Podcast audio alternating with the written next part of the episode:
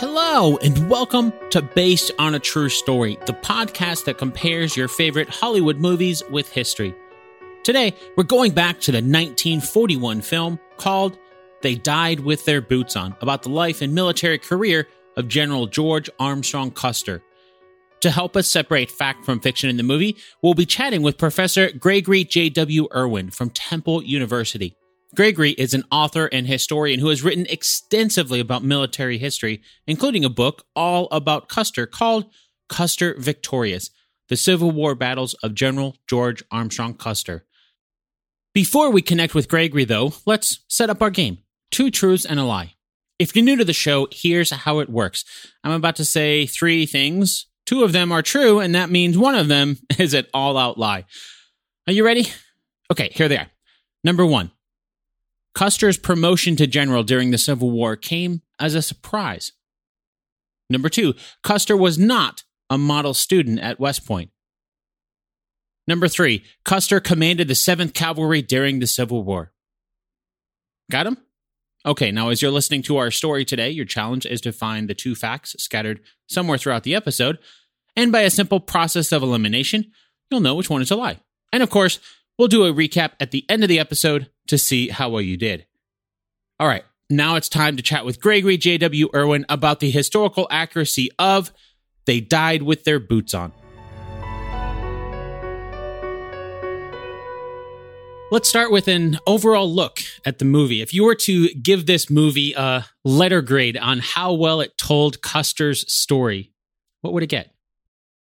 Well, if you were to ask that question of George Armstrong Custer, or better yet, his wife, Elizabeth Bacon Custer, who after his death became his chief uh, PRA, they would say, hey, uh, as a historian who's willing to give Hollywood a certain amount of leeway uh, in dealing with the past, I, I give it a C, primarily because no other screen Custer has done a better job of capturing Custer's more attractive qualities than Errol Flynn.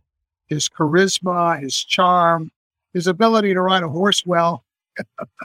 some some movie custers look like a sack of potatoes on the back of a horse. Uh, but uh, you know, uh, but there there there's an awful lot of uh, of uh, telescoping because you're you're covering something like 19 years from 1857 to 1876, and there's an awful lot of fabrication too. Uh, a lot of facts get sacrificed to tell a fun story well, I, I, we're accustomed to that with movies, but at, at, least, at least you know, it, this one it sounds like it captured his ability to ride a horse, at least what you would expect for the cavalry.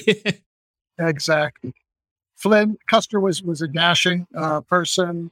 Uh, he knew how to inspire men in combat, especially during the Civil War. And Flynn exudes that aura.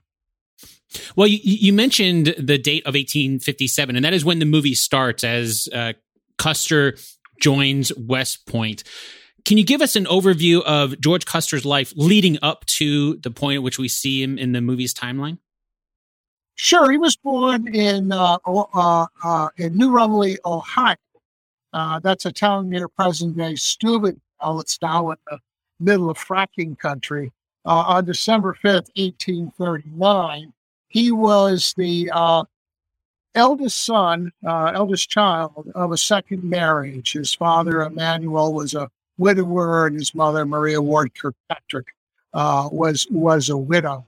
Uh, so uh, he's born into a family already with a bunch of, of half brothers and half sisters, and that uh, his parents, in addition to him, they sire uh, three other boys and, and a girl. Emmanuel is is a is a blacksmith. Um, which is a skilled job, but he's not very wealthy. Um, he uh, is best known for being something of a big mouth. He's a outspoken uh, Jacksonian Democrat uh, and likes to get into political debates uh, at a time when, when politics were as, as rollicking and sometimes as vicious as our own day. Um, and uh, after a half sister uh, marries a fellow living in the town of Monroe, Michigan, which was a prospering uh, Lake Erie port. Uh, uh, George, or Autie, as his family called him, uh, they send him there uh, because the schools are better. So they're looking to give him a better a better crack at life.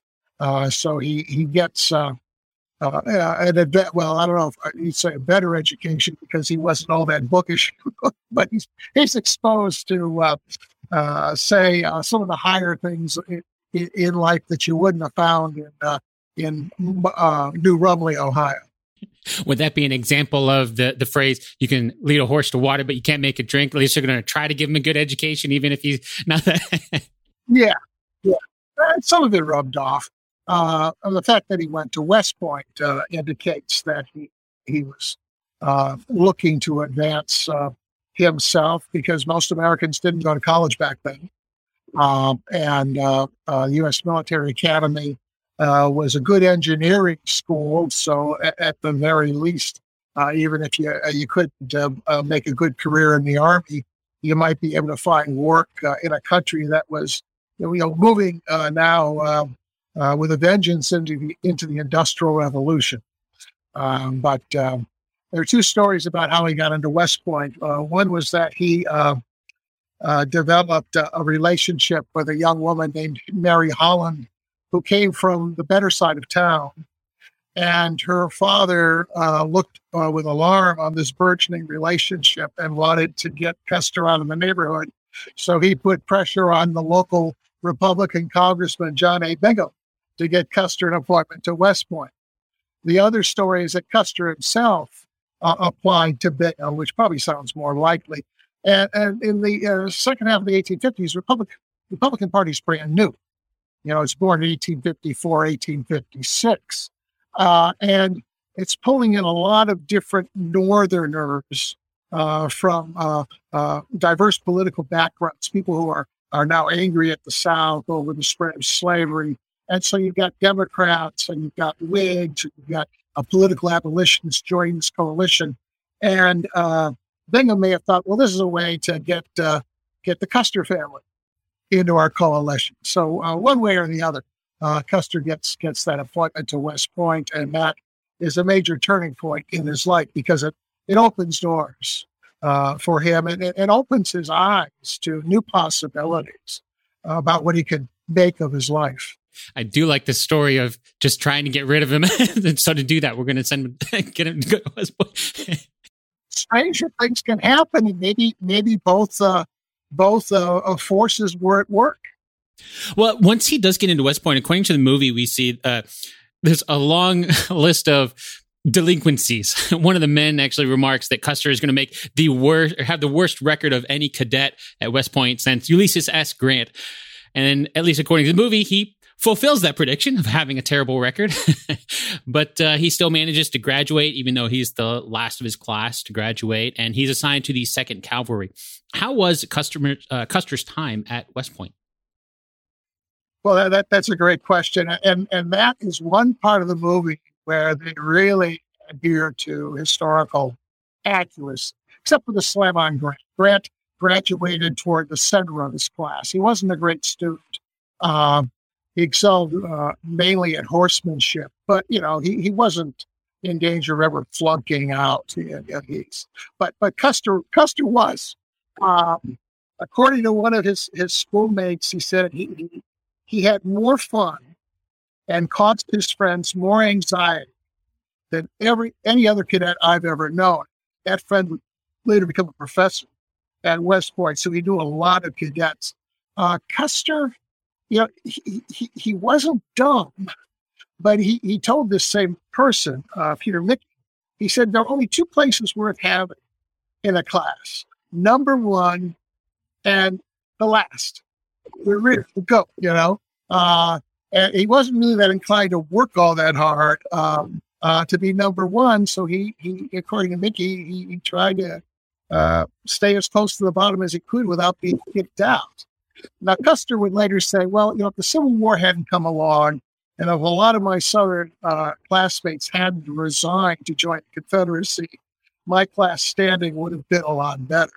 Uh, at the same time, he said, my career at West Point, you know, it, uh, I, am not a role model. Some generations should not follow. But he was a prankster. Uh, you know, he loved hazing underclassmen. Uh, he loved escapades. Uh, one time in Spanish class, Uh, and you know, he plotted this with his classmates ahead of time. He asked the professor, "How do you say class is dismissed in Spanish?" And the professor said said the words, and the cadets pulled. You know, something Custer planned.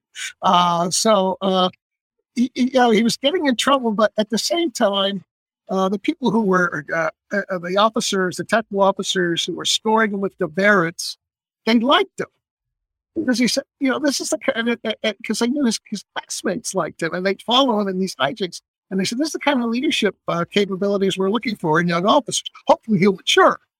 But, you know, he, has got these tendencies. So at least once it looked like he, he exceeded the number of demerits that would have uh, uh, resulted in his automatic um, uh, expulsion. But somebody went into his record book and erased a bunch. You know, it, saved his bacon. Uh, so, but but he, he graduates last, uh, 34, in in the class of uh, of June 1861 after the Civil War had broken out. Was he not just not that interested in the in the schooling side of it and more on on the military side? Like you you mentioned grant. He was a good horseman. He was a people uh, and he was a good swordsman. Um he he, he read a bit uh, uh, more often novels romance novels about uh, cavaliers from the napoleonic wars and things like that uh but you know he just he, he, was he was he was kind of a class clown type of guy.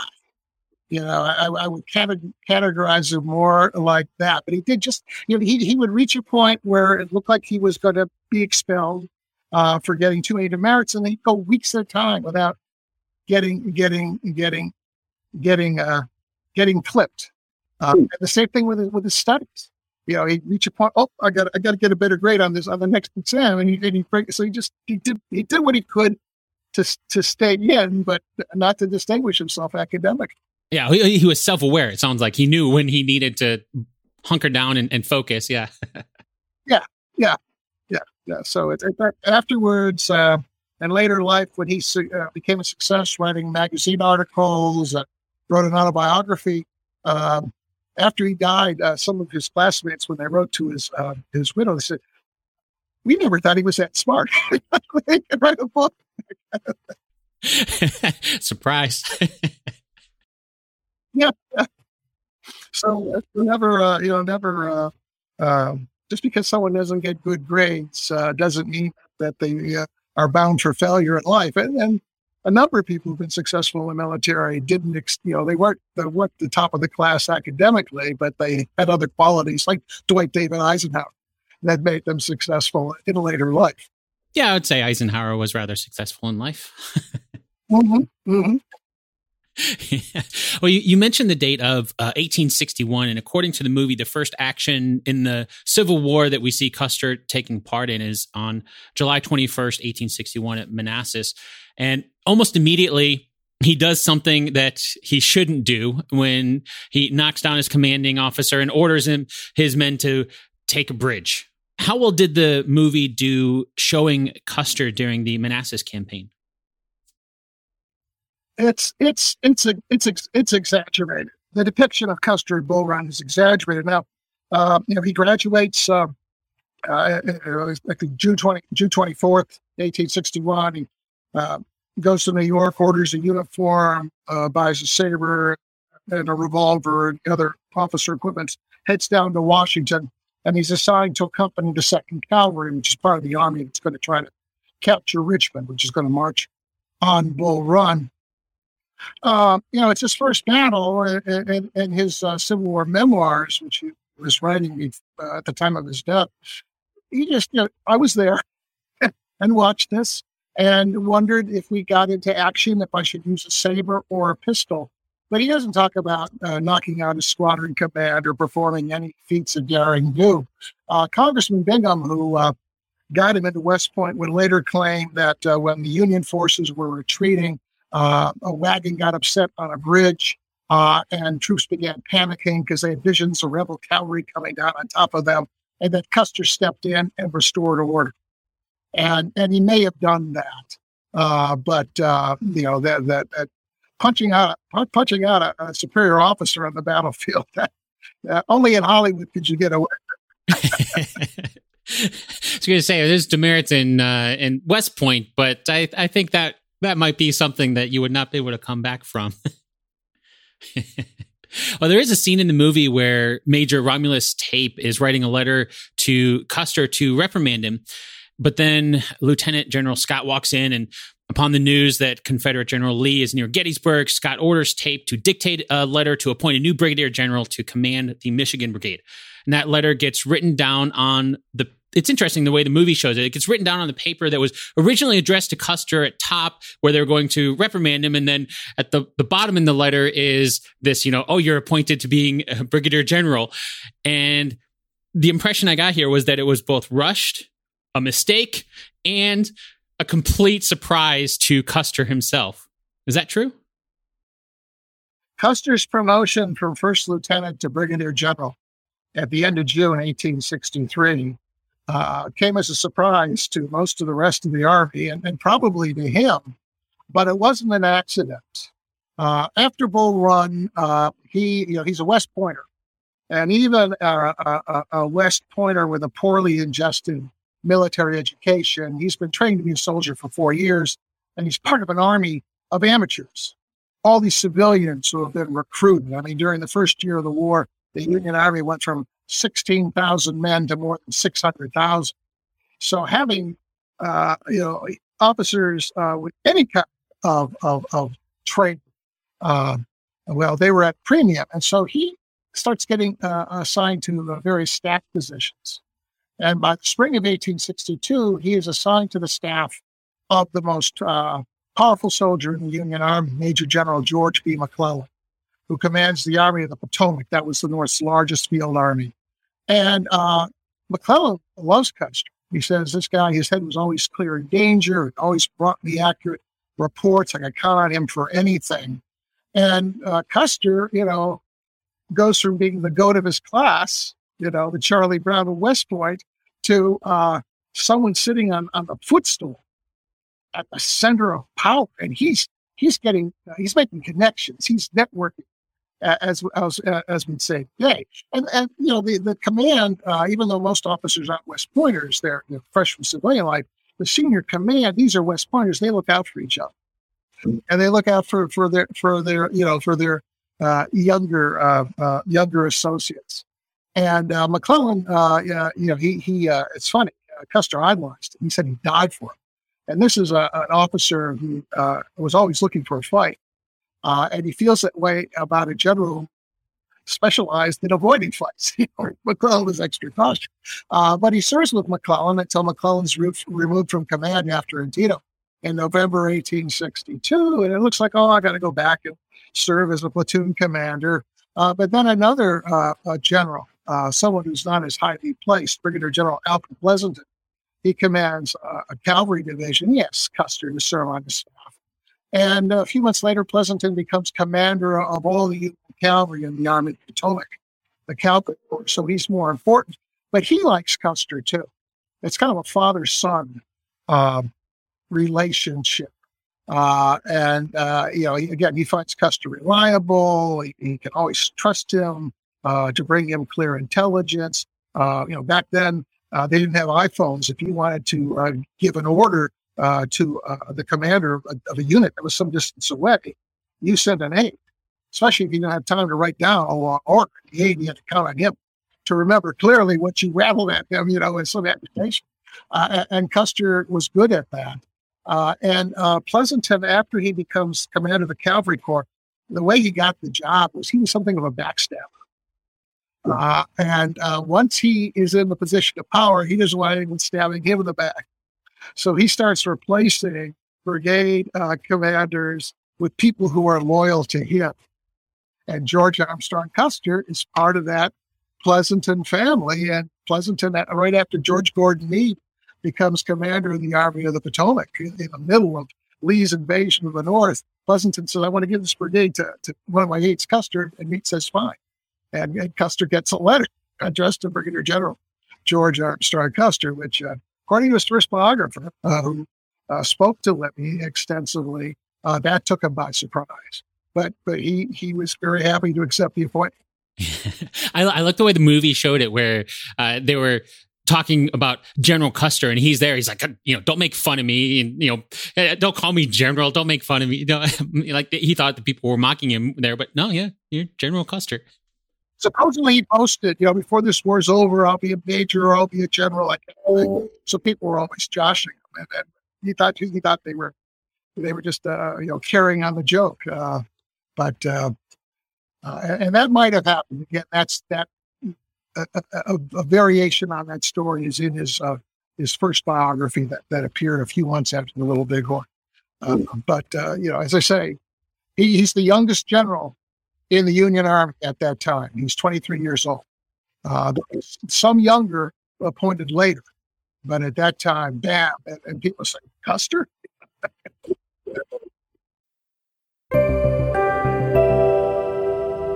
The weather's getting nicer, which means now is the perfect time to plan ahead for summer fun.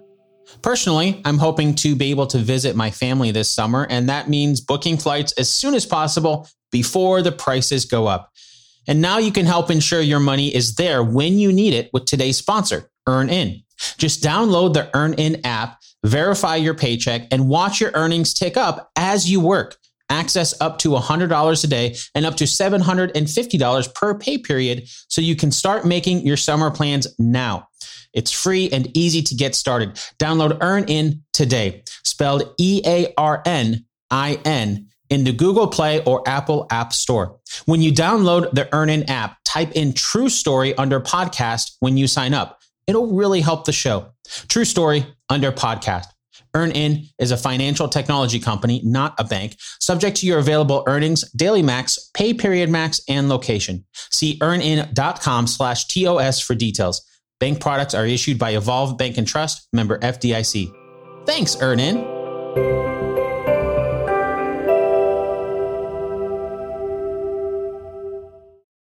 Another day is here, and you're ready for it. What to wear? Check. Breakfast, lunch, and dinner? Check. Planning for what's next and how to save for it? That's where Bank of America can help. For your financial to-dos, Bank of America has experts ready to help get you closer to your goals. Get started at one of our local financial centers or 24-7 in our mobile banking app. Find a location near you at bankofamerica.com slash talk to us. What would you like the power to do? Mobile banking requires downloading the app and is only available for select devices. Message and data rates may apply. Bank of America and a member FDIC if we go back to the movie, almost immediately after he's given the command, General Custer then defies the order to go to Round Top, just south of Gettysburg. And then they, they, hear some gunshots in the distance, and he orders his men to ride to the sound of the guns in the distance. Uh, meanwhile, we find out that Jeb Stuart is attacking Hanover from a bit of paper that's dated, I think it was uh, June 30th, 1863. And according to the movie, it kind of sets us up that all that stands between them and disaster is this Michigan brigade. And then at this point, General Taipe realizes that Custer's the one that's been made general and, and he's attacking Stuart at Hanover. And this seems like disaster because, you know, Custer, you know, with all the demerits that he had in at West Point. We don't see a lot of the fighting in the movie itself, but we do see different regiments charging, being uh, repulsed until finally the first Michigan managed to break through and force Stuart to retreat. In the, the end, Custer is named the hero of Hanover. How well did the movie do showing Custer's first command after being made general there? There's a tenuous connection to the truth uh, in, those scenes. Um, when Robert E. Lee began his in, second invasion of the North, when he headed into Pennsylvania, landed up at Gettysburg, uh, Jeb Stuart, his cavalry commander, cut loose with three brigades to ride around the Union Army. He had done this before, got him a lot of newspaper uh, uh, uh praise, but it was also a good way of demoralizing, harming their logistics, etc. So Lee tells Stuart, yeah, you can go on this raid, but don't be gone long because Lee is moving enemy territory. And he depends on Stuart for his intelligence. He depends on Stuart to know where the enemy is, what the enemy's planning to do, where the enemy's headed. So Stuart goes off on this raid, and at first it, it, it, goes well. He captures a big wagon train full of supplies and starts heading back to join Lee. Uh, but uh, the Union Army has placed itself between Lee and Washington, D.C. So it means Stuart has to kind of circumvent the Union Army. And the Union cavalry is out uh, doing what cavalry is supposed to do, looking for the enemy, reporting to headquarters. And Uh, the division Custer's in, the 3rd Cavalry Division, is doing that. And on June 30th, uh, 1863, uh, Pennsylvania town called Hanover, they bump into Stuart, or Stuart bumps into them. Uh, and, uh, you know, they, they get in his way uh, and they fight a brisk, a brisk firefight. Uh, and then Stuart kind of swings north around the cavalry, starts heading west to try to rendezvous with Lee. So the, the fight at Hanover, it, it, it's, it's a minor affair. Uh, Stuart uh, links up with Lee on the night of July 2nd. And the following day, Lee sends Stuart with four brigades to uh, menace the right flank of the Union Army at Gettysburg. Uh, Custer's division uh, had orders to move from the right flank to the left flank, to move south to Little Round Top. Uh, there were two brigades in Custer's division. the first had already moved out and Custer's guys were encamped uh, on the right flank, uh, which was supposed to be guarded by the Union uh, 2nd Cavalry Division under Brigadier General David Gregg. Well, just as Custer's getting ready to, to ship out, uh, Jeb Stuart makes his appearance. And Gregg has two weak brigades. Stuart had 6,000 men. Gregg has something like 3,000 guys. And he says to Custer, I stay here uh, will disobey your orders to report to the left. I'll take responsibility. Custer looks and says, That's where the enemy is. Yeah, I'll stay here. He had about 2,500 men in his brigade, so it's the biggest Union unit on the field. And Gregg puts him in the center. Uh, and then Stuart, you know, there are all kinds of theories about uh, what Stuart's intentions were, that he meant to, to outflank the Union Army and hit its rear in conjunction with Pickett's charge uh, which would also be staged on, on, the afternoon of July 3rd, 18, 1863, or he was just there to, you know, create some mischief, distract the Federals. But but you, you have a, a, pretty large scale cavalry action, and, and Custer, uh, he starts off uh, and he sends out one of his regiments, which is armed with seven shot Spencer repeating rifles. They're a novelty at this point, as skirmishers. They drive the rebels back. But the trouble with repeaters is that you burn off your ammunition quickly. And so they're out of ammunition and the rebels start crowding them. And Custer puts himself in front of another regiment, the 7th Michigan, leads a charge and drives the rebels back until they come over a rise and they slam into a, into a, a stone wall with a rail fence on top of it. And the rebels are on the other side firing into the Federals, emptying saddles. So Custer has to retreat. And then uh, about half of Stuart's uh, force, maybe a little less than about 2,000 guys, uh, come out uh, mounted to uh, fight their way through the Union center. Custer has two regiments now that have been dispersed. He has another one guarding his artillery. That leaves him just one smaller regiment, the 1st Michigan Cavalry, 500 men. And as the rebels come down, he says, Well, there's nothing else to do. And he charges head on. Uh, in fact, just before his regiment makes contact with this rebel mass, he spurs his horse so that all the Union troopers can see him. Or just before he disappears among the rebels, he yells, uh, uh, "Come on, you Wolverines!" Uh, appealing to local pride, and, and, they give a shout and follow him in, and they stymie the Confederates, impetuosity at charge. Uh, by that time, of Custer's other uh, dispersed troopers have gotten to the horses and they're hitting the rebels on the flanks. Uh, some elements from one of Gregg's brigades hit the rebels on the flanks. And so it's like this freight train is coming down and then it just, it stops and it wavers and the rebels end up melting away. Uh, and the Federals win the day. And they weren't used to forcing the Confederates to retreat. Uh, but Custer, you know, plays an important role in that. And, and that's, the beginning uh, of, of his uh, rise to uh, uh, national hero status. Uh, his I'm sorry, his men are delighted. They say, "Wow, this is great!" You know, this this guy. I mean, it's just like at first they don't know who he is. They're just oh, damn West Point footage, and then, then they're saying anything he does, he succeeds. And we're so glad. Uh, uh, during the Lee's retreat for, from uh, Gettysburg on the last day, Custer leads his troops against Lee's rear guard, take a number of prisoners, and one fellow who's in his in his escort writes home, I saw General Custer plunge his saber in the belly of a rebel who was trying to kill him. You can guess how soldiers fight for such a general. You know, so he he he charms with his personal courage and the fact that he looks to be a winner. They like that too.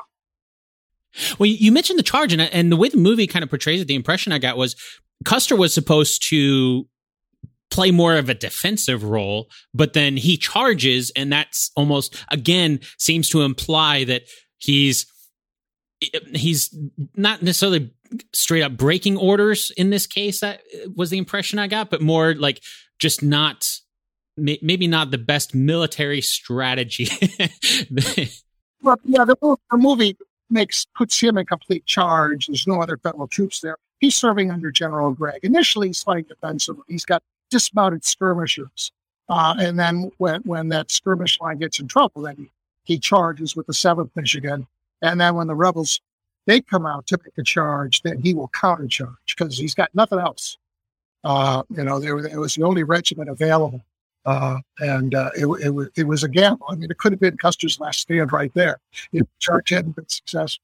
Uh, but uh, but but it worked out. It worked out. But, oh, yeah, the movie the movie kind of fudges things.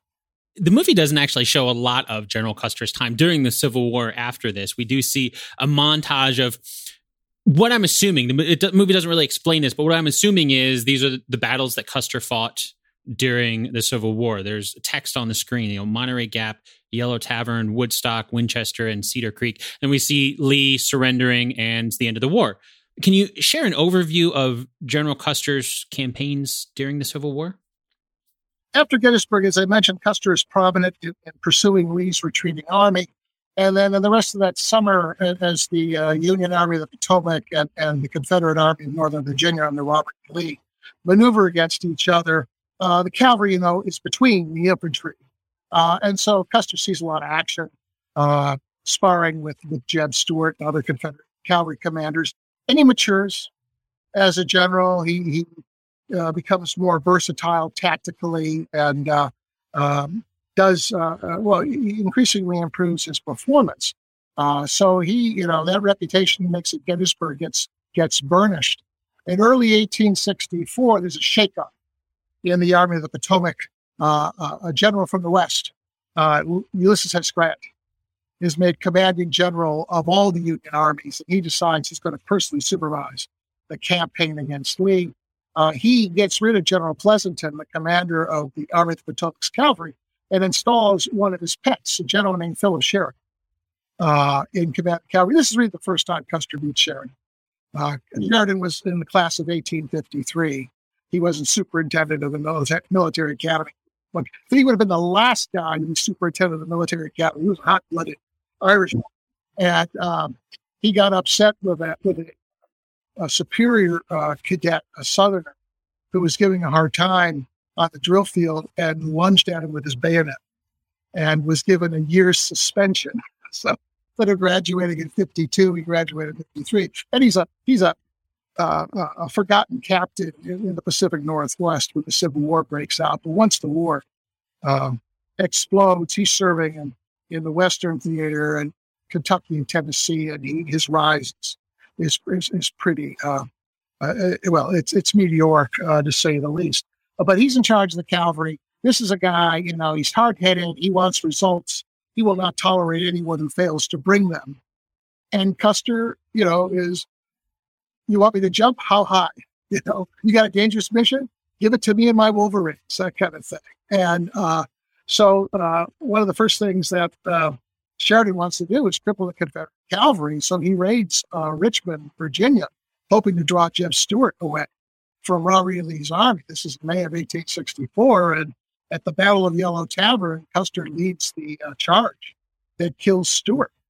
Uh, and he's prominent other other uh, fights um, uh, in and around Richmond. Um, in August of 1864, Sheridan's put charging Union forces in the Shenandoah Valley, which has long been a, a thorn um, in the Union High Command's uh, uh, neck, uh, a place that the rebels used as an invasion corridor to repeatedly threaten Washington. And Custer reaches his apex as a soldier in the Shenandoah Valley leads a cavalry charge that, that turns the rebel left flank, entrenched infantry at the Battle of Winchester. Cavalry rarely charged unbroken infantry, uh, but Custer does that, and Sheridan is, is just so delighted he gives him the command of the division, uh, the Third Cavalry Division, which Custer will turn to the best cavalry formation in the Union Army. Um, there are other victories in the Shenandoah, uh, Confederate surprise Sheridan at, at, Cedar Creek. Custer helps to stem uh, the Union retreat there and then leads the attack and helps to break open the Confederate line and causes the rebels to, to flee. Um, Sheridan will, will, come out of the Shenandoah in early 65 and join Grant in front of Richmond and uh, destroy a big chunk of Lee's army at a place called Five Forks. Once again, Custer is prominent there.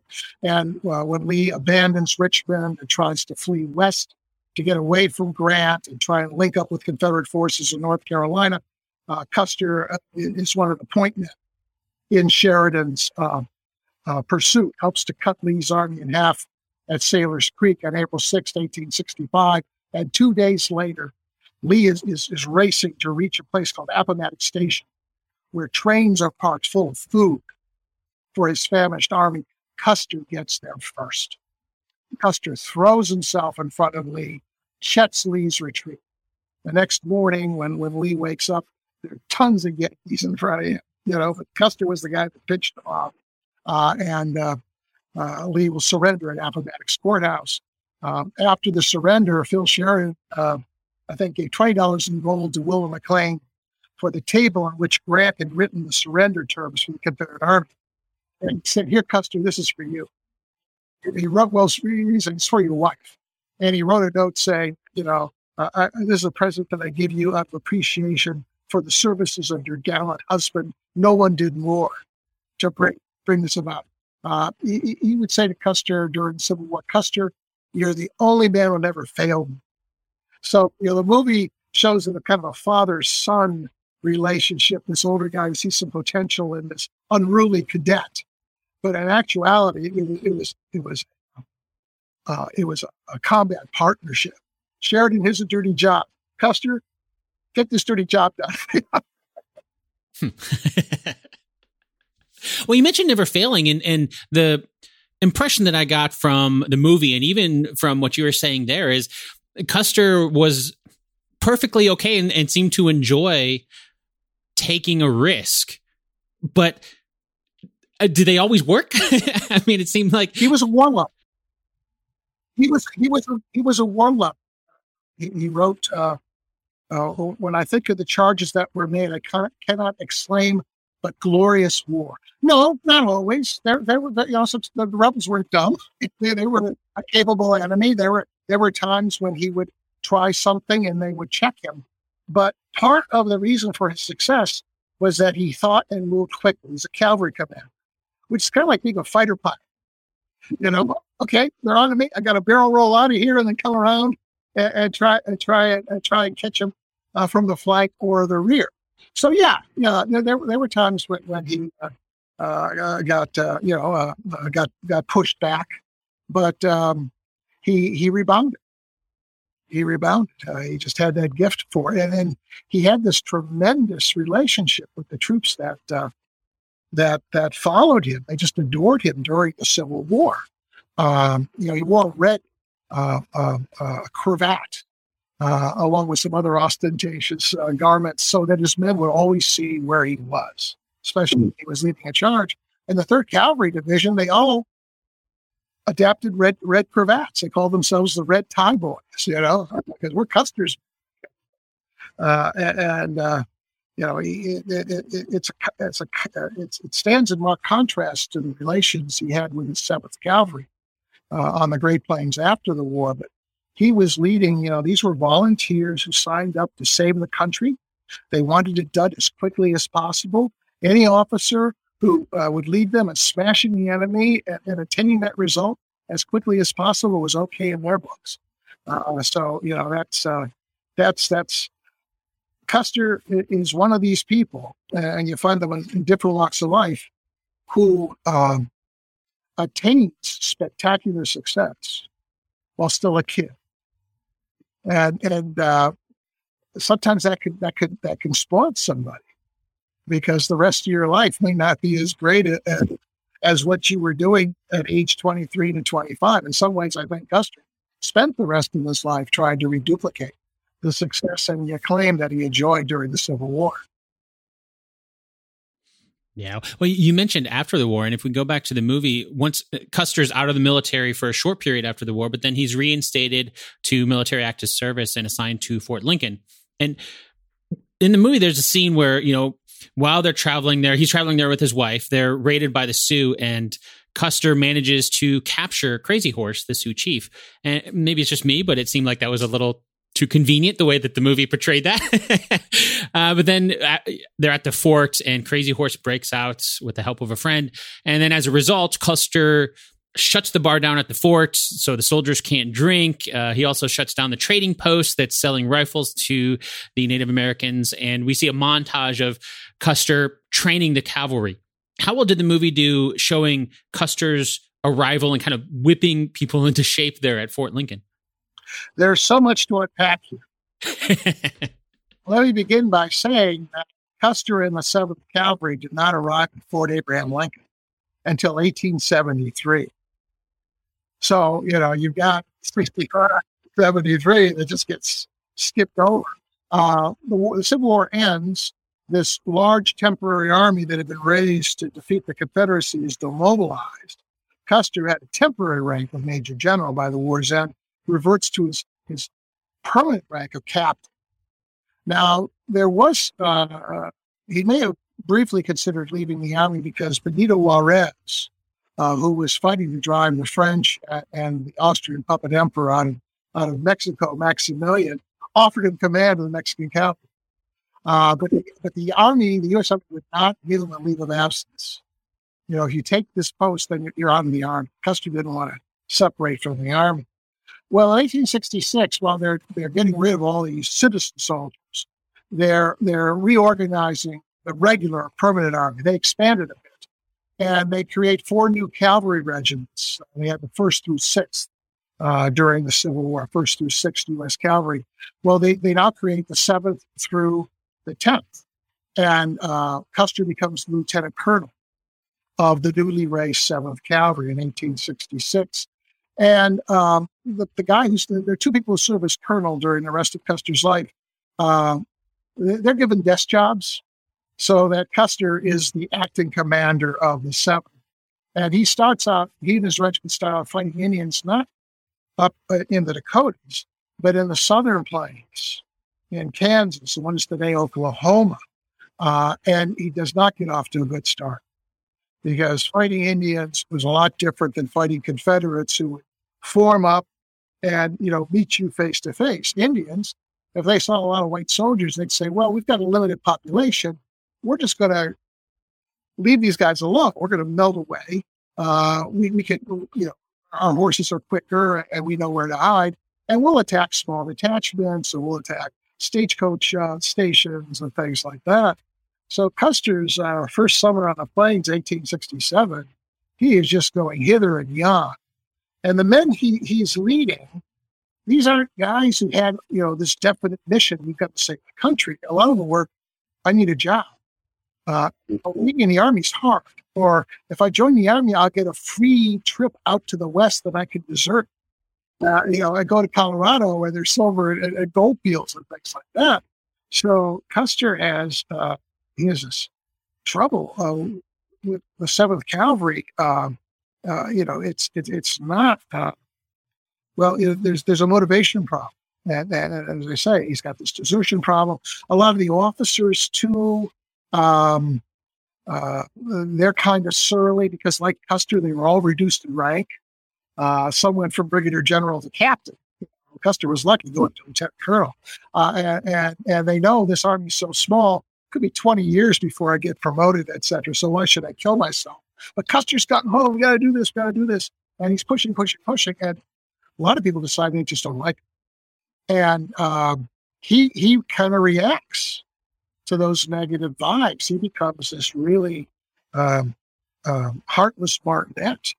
I mean, you don't follow orders that I'm going to do, you know, administer all kinds of punishments and things like that, tie you up by your thumbs, make you stand on a barrel. Uh, he ordered deserters shot without trial at one point when it, it, the problems got so chronic. And then finally, he su- suffers kind of breakdown. He deserts his own command to, to spend time with his wife. He hears that she's at a post where there might be a cholera epidemic and just goes bananas. And he's arrested and court-martialed and uh, found guilty and suspended uh, from the from, from rank and pay for a year, and returns to Monroe, uh, you know, to, to, live out his probation. But uh, other Army commanders aren't doing any better against the Indians on the Southern Plains. And Phil Sheridan, who gets put in charge of the Army in the West, he succeeds in shortening Custer's sentence by two months and brings it back and gives Custer a chance to redeem himself. And Custer will do that. He will lead a winter campaign uh, in western Oklahoma.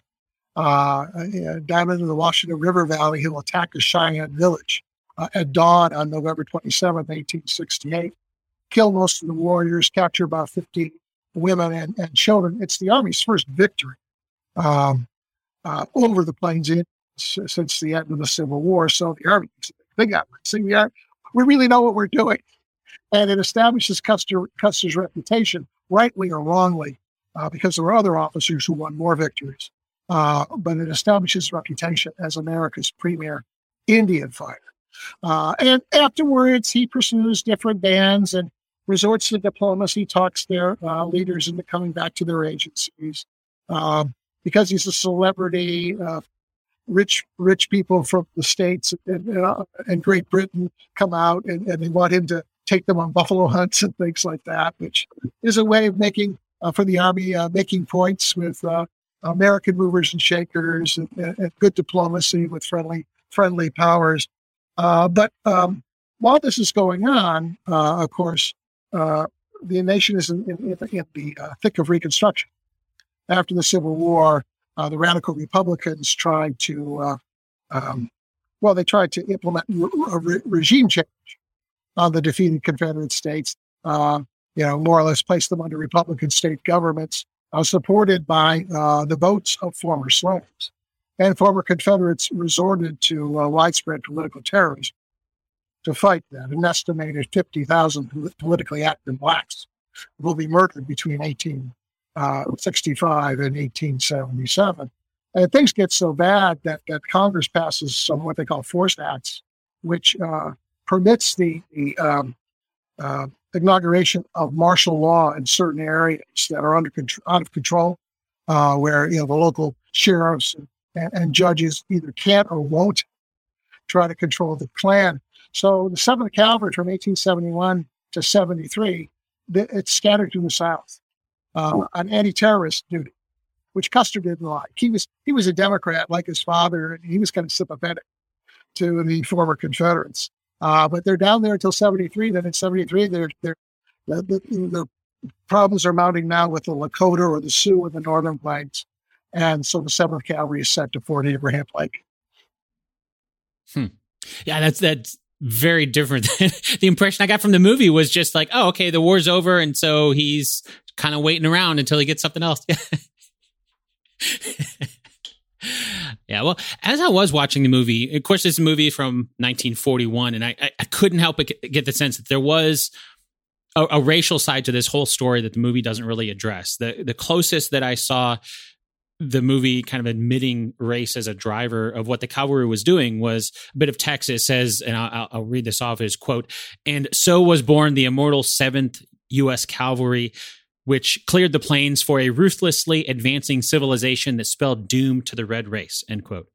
And the way the movie explained what the 7th cavalry was supposed to be doing was protecting and i'll put that in quotes some 100000 square miles of territory. And it doesn't really mention this but by protecting they're really protecting the white settlers who are moving into native american territory. So can you give a little more historical context around the role of the cavalry and the racial tensions of the time yeah, you know the way the way uh, that phase uh, of, of, Custer's life is depicted. It's like the Battle of Hanover. It's Custer by himself, and now you know, saving the Union, and now it's Custer the Seventh Cavalry uh, protecting 100,000 square miles. Well, it was there, there was uh, there were a number of army regiments out there uh, on frontier duty, and of course, uh, you know they were there to protect white interests, the interests of of the United States government, uh, the interests of certain stakeholders who had an important voice in, in, the economy, and you know these are the people who be the big donors, etc., especially the railroads. Um, and um, so, you know, yeah, I mean, the Army, uh, but, but, although it's interesting, um, um, the Army will fight Indians if Indians leave their reservations, you know, if they if they break the rules. But a lot of Army officers are sympathetic to the Indians. So, you know, if these people were treated decently, they wouldn't go on the warpath, and we wouldn't have to go out and kill a bunch of them and also risk our own necks. Custer, in his autobiography, My Life on the Plains, which he published in 1874, I'm paraphrasing, he said, if I were Indian, I would far rather, you know, live uh, the free life in the plains. I'd far rather resist than submit to life on a reservation where, you know, the government cheats you, doesn't give you food and other amenities, the other annuities that have been promised you in, in treaty. Uh, so there's um, you know there's this this um, this contradiction there. But I mean, when Custer was told to fight, then then, then fight he did. Say, no, I'm a conscientious objector. I want to sit this one, sit this one out. Uh, so um, yeah, you know, it's um, um, uh, the Army's job uh, is to protect American interests. All of the movie, you know, uh, they reach a point where Crazy Horse says, "Well, fight no more. We'll be good. Uh, all we ask is that you let us have the Black Hills." And Custer says, "Yes, okay, that's fine."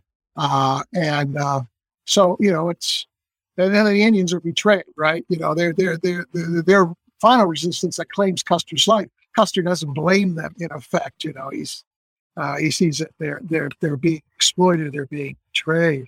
Uh, but um, a- after the war, um, the Army tried to open uh, a, a, road into western Montana where there were gold fields that led through lands that the Sioux considered theirs.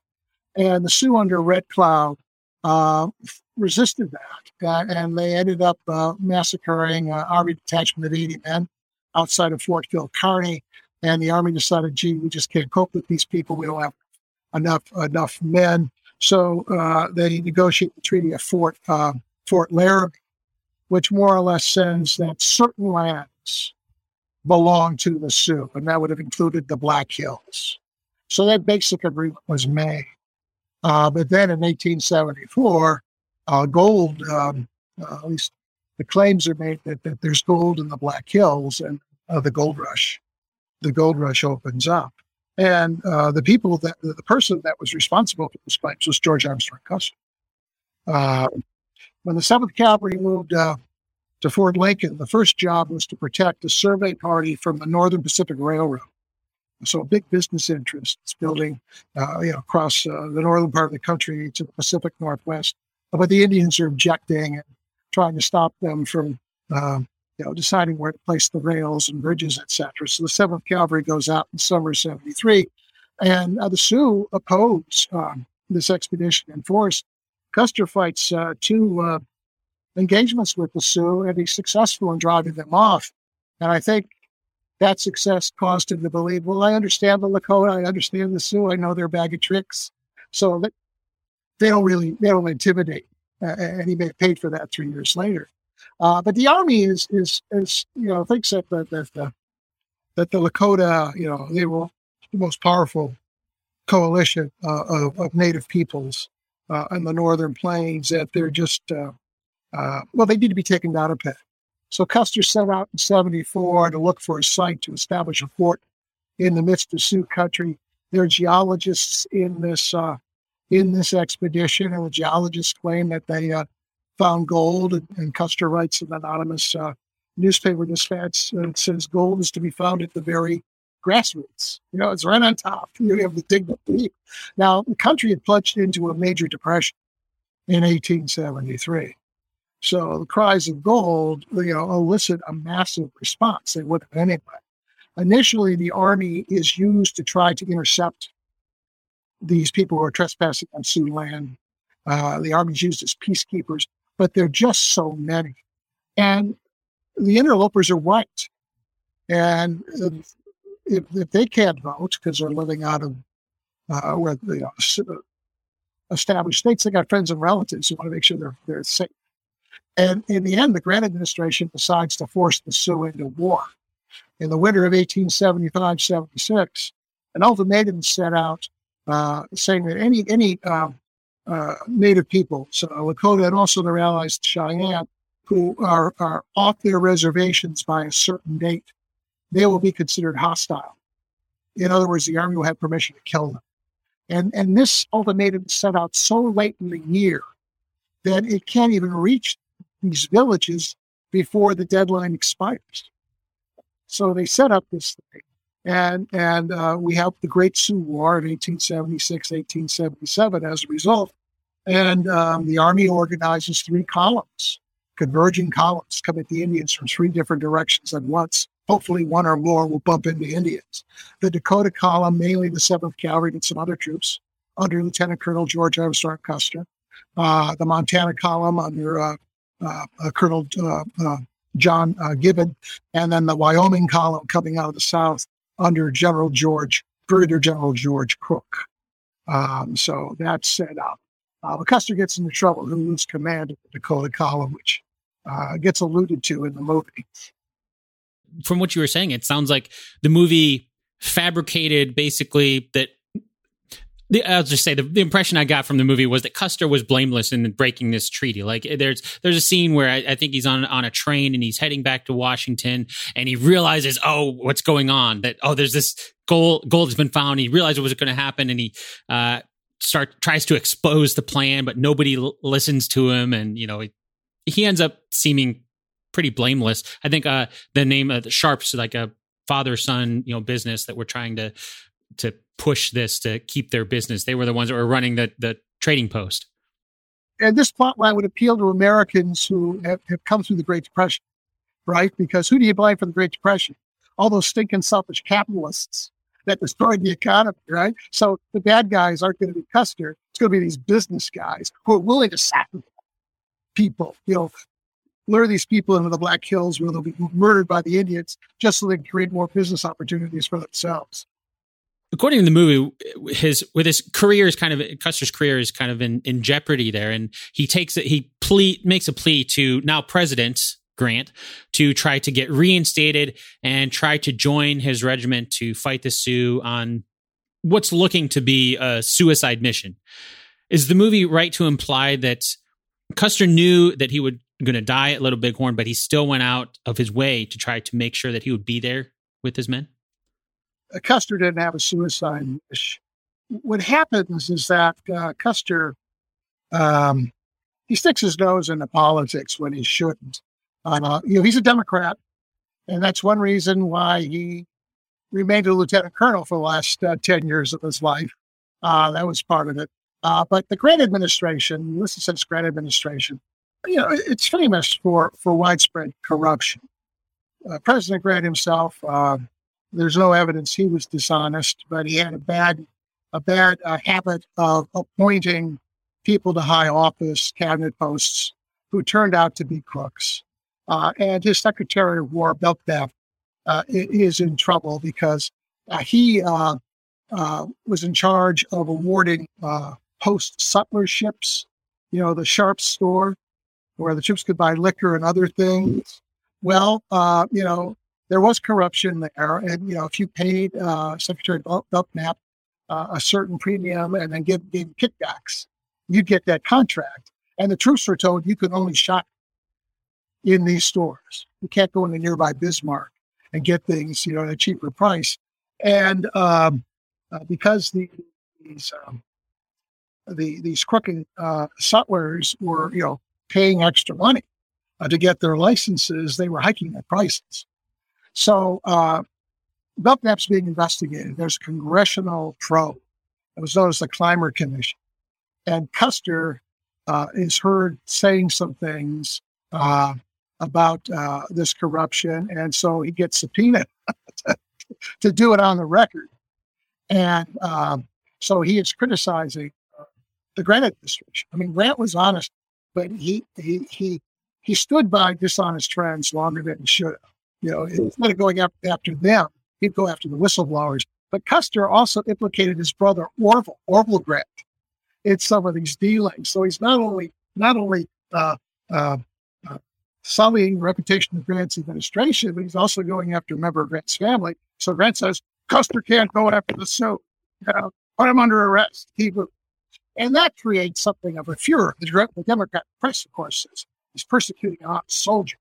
Uh, and, and letters that go into the West to, to, to, the White House. How can you keep Custer, uh, our greatest Indian fighter, out of what's going to be the biggest Indian war ever? Uh, Custer's department commander, Alfred uh, Terry, intercedes on Custer's behalf. Sheridan does to a certain extent. And Custer writes a letter to, he doesn't burst in the White House, but he sends Grant a letter that pretty much uh, expresses what Errol Flynn says to, to Grant in the movie. He said, you know, um, uh, spare me the humiliation of seeing my regiment ride out against the enemy and me not to share their privations and dangers. And so Grant says, okay, you can go, but not in command. Terry, you got to leave your comfortable headquarters in St. Paul. You're in charge of the Dakota column and make sure you keep Custer on a tight leash. and so Custer goes in as second in command of that ex- of that expedition under General Terry. Okay, okay. A letter makes a lot more sense than in the movie we see Custer basically walking into the Oval Office and yeah, again, that's like oh you know, it's like punching out on a superior officer. It's exciting filmmaking, perhaps, but no, yeah, yeah. Well, in the movie, we don't really see Custer dying at Little Bighorn, but it's definitely talked about, and it's clear that he does, along with everyone in his command. And as I was watching the movie, the thing that came to mind was how we saw Davy Crockett keep, just keep fighting until the end of the 1955 Disney movie, you know, King of the Wild Frontier. Uh, this time it's Custer who seems to be the last one alive while everyone around him is dying. How well did the movie do showing Custer's last stand? Well, you know, again, it simplifies things. I mean, Custer and his entire regiment go riding around, then they see the Indians, they go right toward them, and then they realize, boy, there are a heck of a lot of Indians, so we better get off our horses. Just kind of form a, a, a, shapeless mob and shoot at the Indians and, and, and die fighting. Uh, in reality, uh, Custer, with about uh, 650 uh, soldiers, scouts, um, they, they, they, they are following a trail uh, starting on June 22nd that will eventually lead down to the Little Bighorn Valley. Uh, the, the, the faulty intelligence available to the Army inclines Custer to believe, in fact, he tells his officers, on the night of the 22nd, we can expect 800 to 1,000 Indians. And surely our regiment can handle that.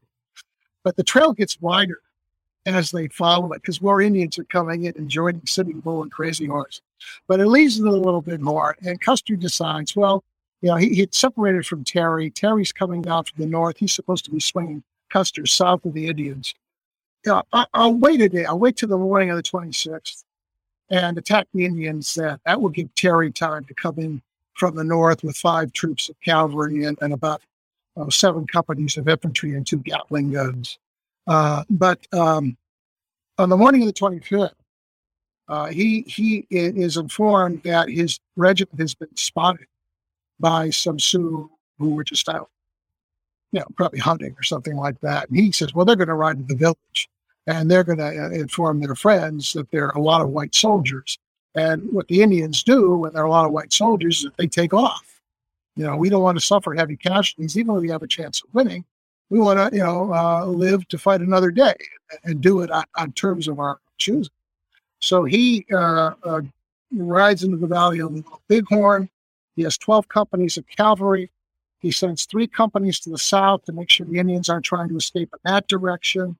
And then uh, one of his interpreters sees uh, about 40 Indians riding away from Custer's column. He approaches and says, There go your Indians running like devils.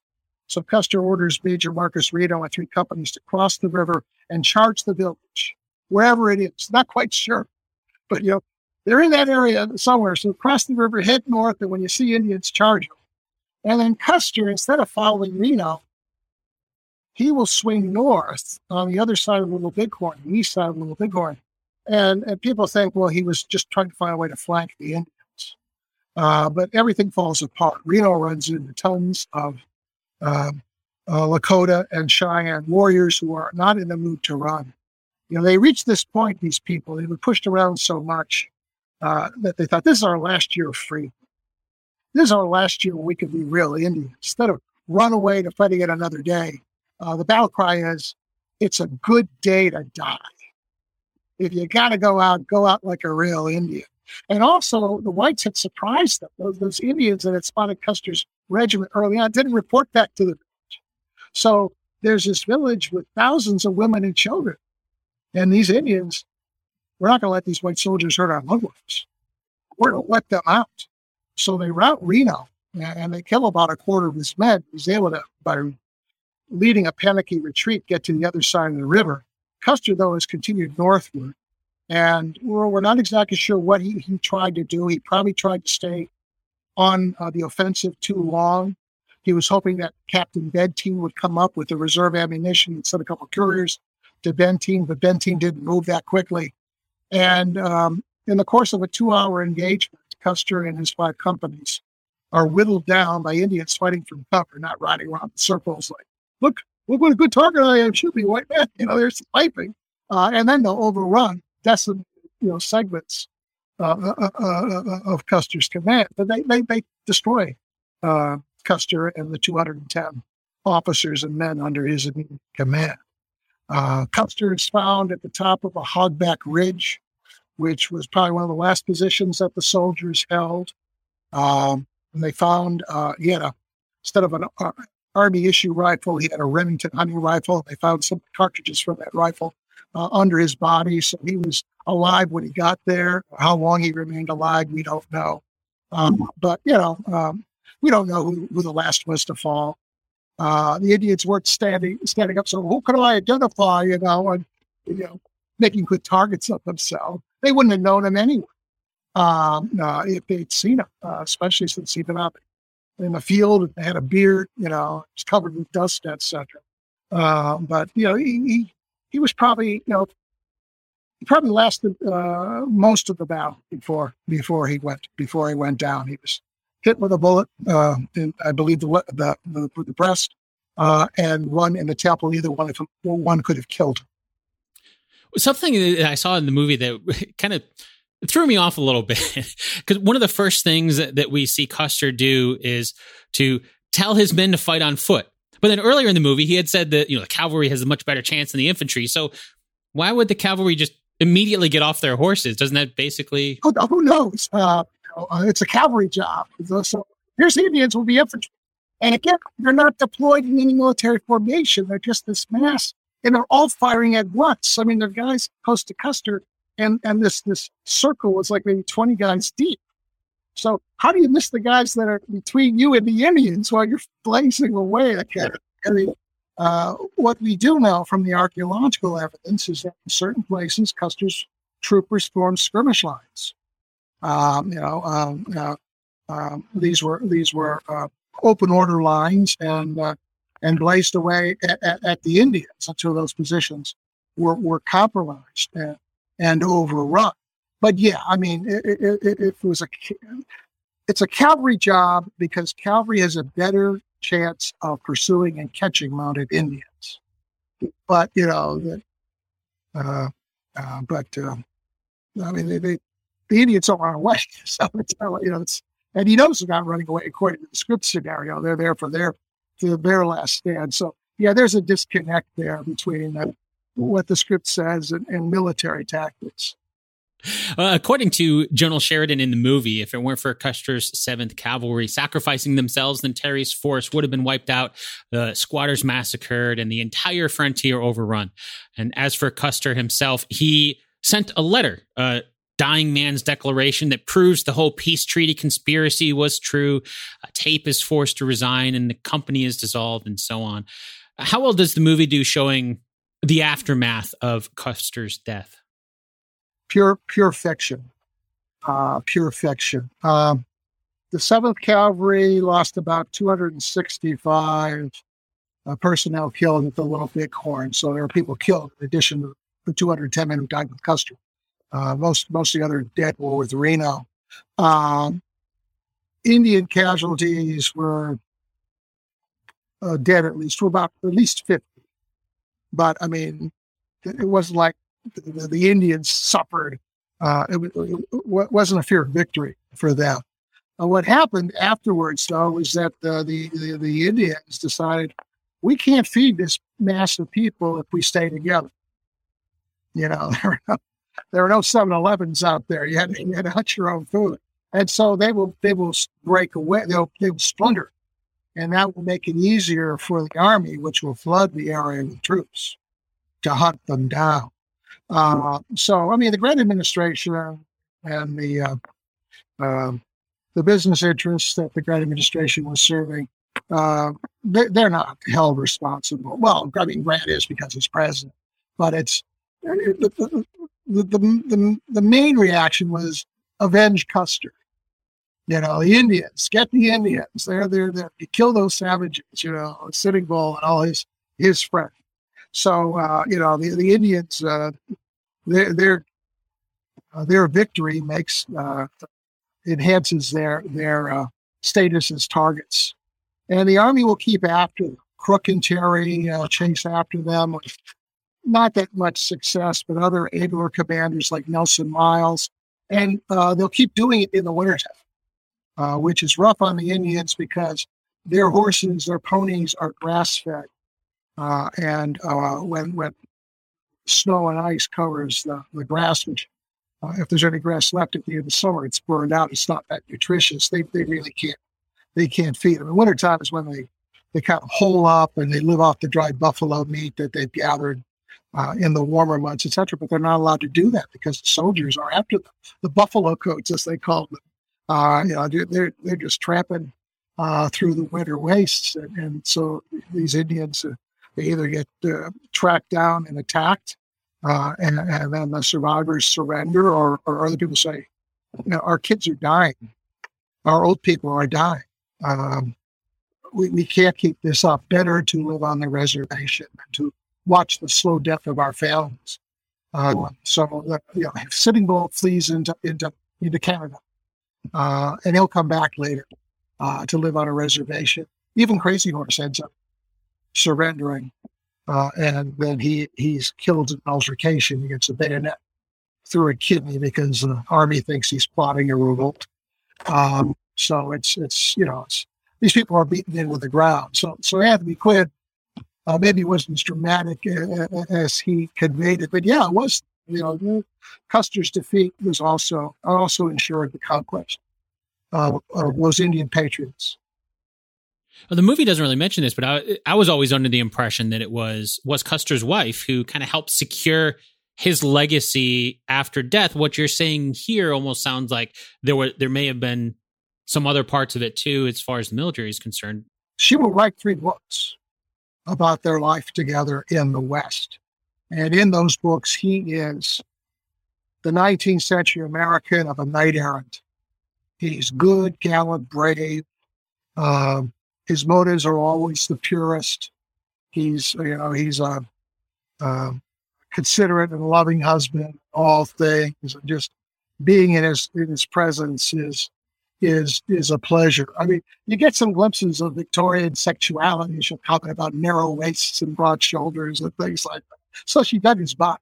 Uh, with them cross in their private correspondence, they they had a, a pretty healthy sex life. Uh, you know, uh, but uh, yeah, Libby will will will become his press agent. And so the Custer you see and they died with their boots on, that that's her her vision of George Armstrong Custer. She also went after uh, the two senior officers in the Seventh Cavalry, Major Reno and Captain Benteen, claiming that they deliberately abandoned her that they did would was rescue, and the Army will hold a court of inquiry in which those officers will be found uh, will be clear but it's interesting. Within a few years, each one gets kicked out of the army on morals charges. Reno is accused of being a peeping Tom looking through the window at his colonel's daughter as she's getting dressed. And Benteen is accused of getting drunk and exposing himself to urinate outside of a sutler store. So you know, it's, it's, it, I get this sense that the army just waited until no one was looking and then it kind of handled the situation. Yeah, especially what you're saying. I mean, granted, a different scenario, but what you're saying earlier when Custer was in West Point, a lot, having a lot of things just kind of shoved under the rug. But then here it sounds like, okay, well now we get we could come up with excuses to get rid of some people. Almost the opposite. Yeah, well, you know, it's uh, uh, in institutions whether whether someone's right or wrong. If if if having them around causes trouble, then you get rid of them. You know, certain people are sacrificed for the the institution's needs. The movie seems to make a point to mention a song called Garryowen. Uh, was that actually a song that the Seventh Cavalry performed, like we see them doing the movie? Definitely, Garryowen um, uh, was an Irish drinking song. It originated uh, the 1780s. I think Garryowen is a suburb of, of Dublin. It's about you know just going out getting drunk and beating people up, smashing windows, having you know instead of uh, spawn eating water, we'll drink brown ale, pay the reckoning on the nail. Um, and um, but it was a rocking tune, and it became popular uh, yeah, with Wellington's British regiments during the Napoleonic Wars, and it uh, pops up then on uh, in, in, the bandbooks of uh, Union Army uh, regimental bands during the Civil War. So Custer undoubtedly heard it during the Civil War. It's interesting during the Civil War his favorite, his fighting song was Yankee Doodle. One of his officers wrote, whenever our old brigade band sounded Yankee Doodle, every man's hand went to his saber because it was all, always a signal for a charge. But he, uh, uh, he, he picks a new one for the 7th Cavalry. And when he won his first big Indian victory at the Battle of Washita, attacking at dawn, he had the 7th Cavalry Regimental Band with him. And to signal the charge, the bugle blowing the charge, the bandmaster was told Silent Garryowen. And so they're playing Garryowen on his brass instruments. They didn't play that much of it because the band bandsman's saliva froze. But they, they of knocked notes out to get the attack going. And uh, Arthur Penn in, in, Little Big Man will show a fife and drum band playing Garryowen when Custer attacks the Indians at the Washita. Today, we are talking about a movie that was made in 1941. But if a movie about Custer was made today in 2022, what do you think some of the differences would be in how his life is portrayed? Well, you know, there would be greater consciousness uh, regarding uh, the Indian the story. In, the early 1990s, I think 1991, ABC did a two-part miniseries called Son of the Morning Star, which was based on a best-selling book by Evan Connell. And that movie attempted to, well, it's sympathetic to the Indians. It's sympathetic to the Indians. Um, Custer, in fact, comes across as kind of a, a, surly kind of guy, just driven by his ambition, just caring about his family, is in love with his wife, etc. But he's he's not as attractive a character as the other being the Crazy Horse, played by Rodney A. Grant. Uh, and I imagine that even today, uh, that uh, if a film was made about the Little Bighorn uh, or about Custer's life, uh, Custer wouldn't fare, fare as well as some Indian Indian figures, uh, which is too bad because there were two sides to it. Uh, there were people who were willing to go to their death uh, with him, and there were other people, uh, again, some of Cavalry, but you read memoirs and diaries and letters, about half the people serve under him love him, half hate him.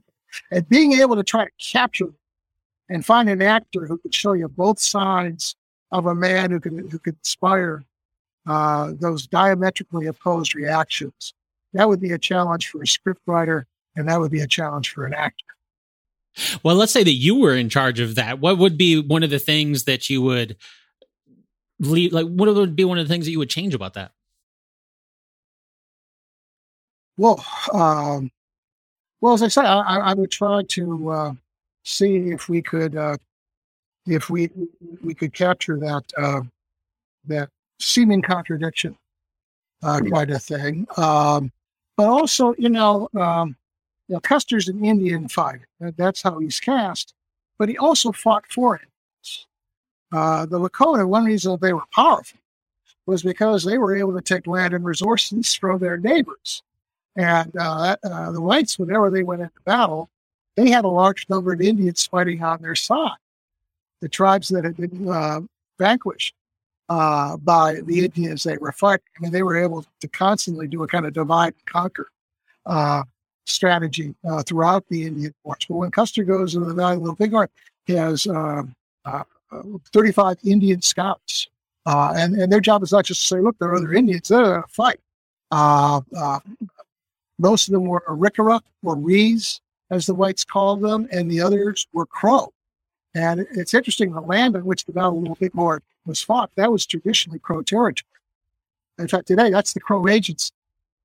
Uh, they, they have these big uh, Custer's Last Stand reenactments uh, each year, uh, and they bring in white cavalry reenactors and they use local Indian talent. The local Indian talent, though, are the descendants of the Indians who fought on Custer's side. But in the reenactment, they're playing the Sioux because it's good business. Okay. Uh, but, you know, uh,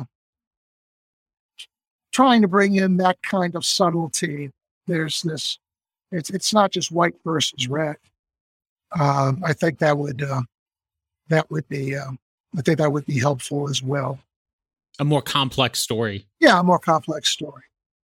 Thank you so much for coming on to chat about They Died with Their Boots On. For someone listening to this who wants to learn more about your work, can you share a bit about your books and where they can get them? This film, as much as anything, is the reason why I became a historian. And so it's no coincidence that my first book, Custer Victorious, The Civil War Baptist of General George Armstrong Custer. Uh, you know, uh, uh, that, that, that was my first book. I didn't see that very well, but uh, because I had this this Custer fascination, and it's still still a trip, still selling in, in paperbacks. People can buy it at uh, Amazon.com or wherever else uh, books are sold. Done, done other books um, uh, that, about Custer that, that are out of print, but I, you know, kind of maintained this interest in Last Stands. It's one, one of the things that led me to Wake Island. And I wrote a couple books about the, the Marine uh, stand at, Wake in 1941. Uh, the one about the battle was called Facing Fearful Odds. And it's kind of interesting because the script for Wake Island resembles They Died with Their Boots On. At the end, the Marines are all showing, uh, are, are showing, the Marines are all showing fighting to the death. Uh, and they're being you know, wiped out by hordes of Japanese, just like Custer the Seventh were wiped out by hordes of Lakota. And, and the movies were, um, uh, you know, cast that way to um, inspire patriotism and, you know, inspire Americans to, you know, uh, step forward, put on your country's uniform, and make the sacrifices necessary for victory. Uh, in fact, They Died with Their Boots On uh, came out, oh, um, 1934, seven years after the book that turned Custer's image inside out was published. Frederick Van de Water published a book called Glory on It, which depicted Custer as unprincipled, um, ambition driven, uh, self absorbed villain who was willing to sacrifice friend or foe to move up in rank, to get more attention, etc. And that book was a bestseller. Uh, and, and, it was affecting the way people looked at Custer. But when Warner Brothers uh, decided to make this movie, they said, well, you know, we got a war coming on. Uh, it would be unpatriotic, you know, to make any army officer look that bad. So the Libby Custer version uh, was uh, presented to the public uh, in that film, and it helped to perpetuate for a while the positive vision of Custer. But that would soon that would soon fade in the fifties and the 60s. I like the comparison that you made of Wake Island, which of course, you know, we talked about that movie too, which came out, I think Wake Island came out in 1942, right? Which would have been, you know, right after this. So very heavy on, both very heavy on the propaganda side with World War II. And Americans willingly sacrificing themselves to buy time uh, so that their countrymen will be ready to will be ready to prevail. So that's uh, the, this last stand theme, it, has been a powerful current in, in, Western literature going back to the Song of Roland. And uh, I imagine, uh, well, we still see that. We see uh, films about uh, doomed uh, um, outposts or, or, patrols in Afghanistan or Iraq, uh, and there's still that last stand quality. Well, thank you again so much for your time and, and chatting about this. I had a lot of fun. Same here. Always a pleasure. Always a pleasure.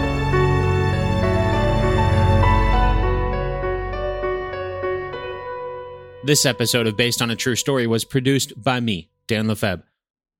I'd like to thank Gregory J.W. Urwin for sharing his expertise about the historical accuracy of 1941's They Died with Their Boots On. If you want to learn more about Custer, I would highly recommend Gregory's book called Custer Victorious The Civil War Battles of General George Armstrong Custer. And don't forget, you can hear more from Gregory in a couple previous episodes of Based on a True Story when he joined us to chat about the movie Wake Island, as well as the movie Glory. Okay, now it's time for the answer to our two truths and a lie game from the beginning of the episode. And as a refresher, here are the two truths and one lie. Number one Custer's promotion to general during the Civil War came as a surprise. Number two, Custer was not a model student at West Point. Number three, Custer commanded the 7th Cavalry during the Civil War. Did you find out which one is a lie? Let's start with number one. Custer's promotion to general during the Civil War came as a surprise. That's true. Gregory explained that the movie was correct to suggest that Custer's promotion to general came as a surprise to him and many others. But he also pointed out the movie was wrong to suggest that it was an accident let's bounce around a bit to get to number three next. Custer commanded the 7th Cavalry during the Civil War. That's the lie.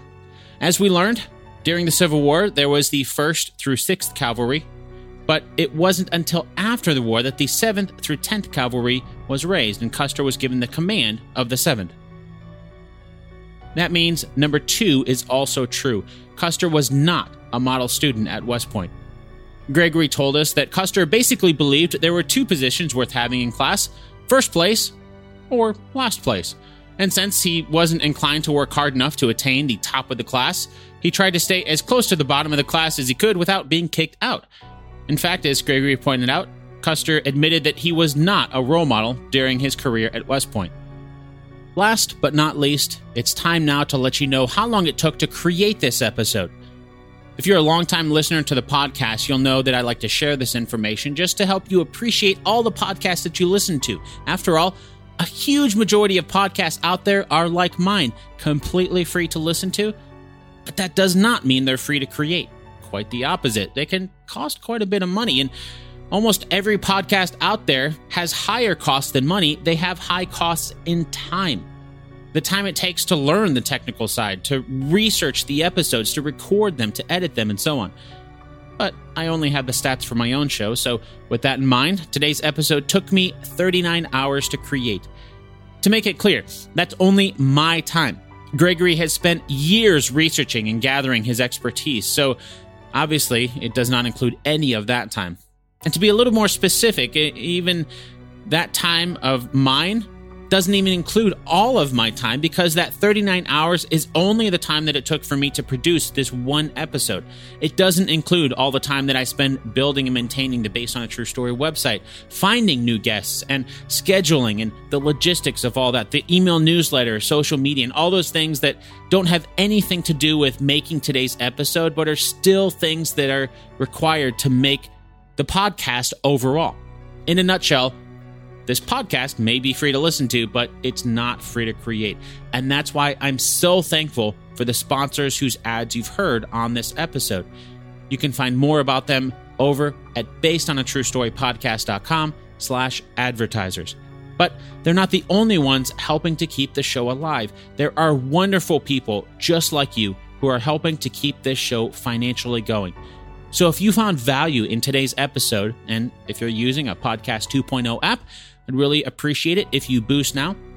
Otherwise, I hope you enjoyed today's episode enough to share it with a friend. And maybe even consider helping to support the next episode over at basedonatruestorypodcast.com slash support. Once again, that's basedonatruestorypodcast.com slash support. Until next time, thanks so much for listening, and I'll chat with you again really soon.